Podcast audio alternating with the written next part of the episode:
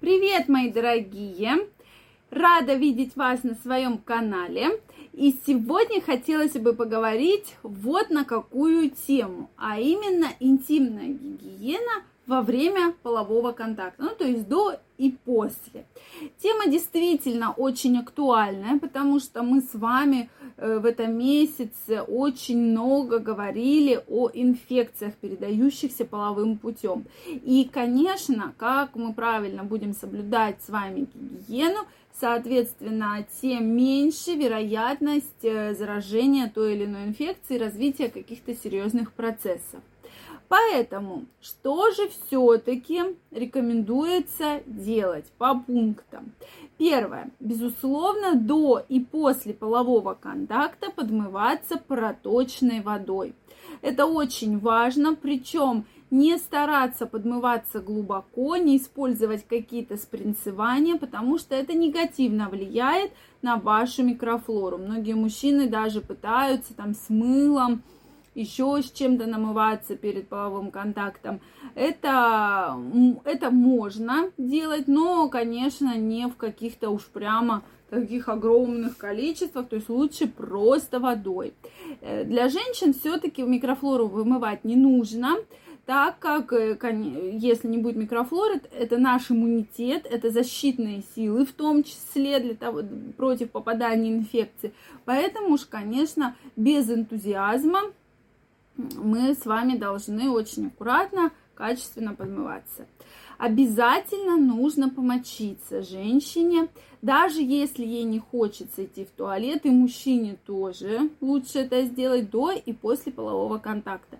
Доказано, что если вас беспокоят циститы, то после полового контакта обязательно нужно помочиться. Даже вот если вам вообще не хочется, для того, чтобы все вот эти микроорганизмы, все вышло и не пошло э, выше. То есть это действительно факт, который используют многие женщины после этого избавились от такого большого, обостр... больших обострений циститов. Это тоже важный факт.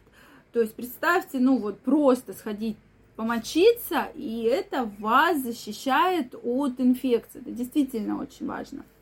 Третье – это обязательно использовать увлажняющие гели, смазки, средства, если есть сухость. Если вы чувствуете какой-то э, какие-то неприятные ощущения при половом контакте, если вы там испробуете разные виды половых контактов, пожалуйста, только используйте смазки, так как это влияет значительно на сухость во влагалище. Особенно, если женщина вступает в преклиматический период, так как эм, слизистая становится достаточно атрофичная, и поэтому появляются такие вот боли э, серьезные, кровянистые выделения, травмы на слизистой, что, конечно, неблагоприятно сказывается на микрофлоре.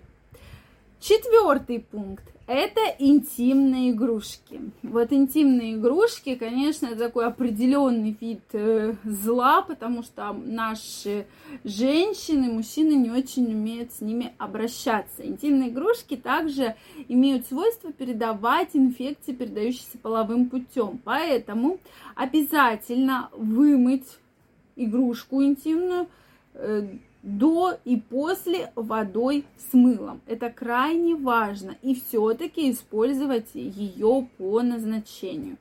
То есть этот факт тоже предотвращает вас от развития каких-то патогенных эм, возбудителей, да, э, то есть микроорганизмов, эм, там тот же уреоплазмоз, даже если он не активный у вас в фазе, может активно начать э, перейти в острую фазу. Поэтому эти простые правила действительно помогают многим женщинам и мужчинам, кстати, для того, чтобы все-таки все было хорошо и половые контакты доставляли вам удовольствие, а не кучу проблем.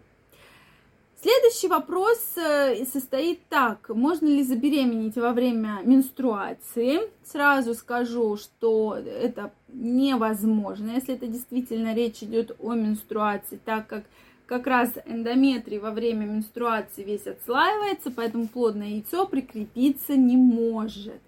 И вопрос можно ли заниматься э, сексом во время менструации.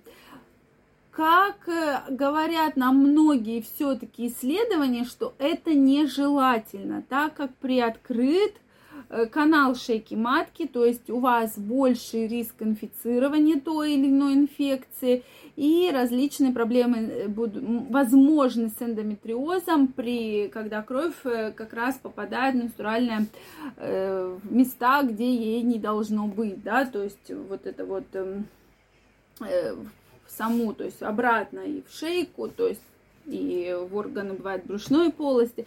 То есть все-таки это не рекомендуется. Но уж если такая потребность возникла, то обязательно не забываем при, про методы контрацепции барьерной, именно презерватив.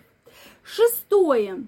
Свечи. Вот врач вам назначил свечи. И такой вопрос. Вот мы планируем половой контакт. Надо мне свечи вставлять? Не надо мне свечи вставлять. Что же мне делать? Соответственно, до полового контакта, если это свечи лечебные, то мы не вставляем. Пожалуйста, занимаемся половыми контактами, дальше идем подмываемся, и дальше уже перед тем, как ложиться спать, вставляем свечу. То есть вот таким вот, такой очередностью обычно вставляется препарат, если нельзя прервать лечение. Если прервать лечение можно, то этот день можно просто пропустить. Если уж нельзя, то только по такой схеме. И седьмое, не забываем про методы контрацепции, а именно про презервативы. Это единственный метод, который может предохранять вас не только от беременности, но и от заболеваний, передающихся половым путем. Мы многократно с вами про это говорили, поэтому, дорогие мои, пожалуйста, всегда про это помните. Правила действительно простые, вы многие из них, я больше чем уверена, все знаете, так действуете. Но если есть какие-то вопросы, есть какие-то сомнения, пожалуйста, задавайте. Э, многие считают, что эти темы какие-то такие стыдные, непонятные, но поверьте, даже вот многие женщины бывают не задумываются просто в течение жизни о каких-то вопросах, которые мы разбираем в том числе сегодня. Поэтому никаких стыдных вопросов нет, пожалуйста, задавайте. А, пишите в комментариях, я обязательно их увижу и постараюсь вам ответить либо в формате видео на ваш вопрос. Если вам понравилось видео, не забывайте ставить лайки, подписывайтесь на канал, и мы с вами, конечно, обязательно встретимся и поговорим на разные интересные темы. А я вам желаю всего самого наилучшего. Пока-пока.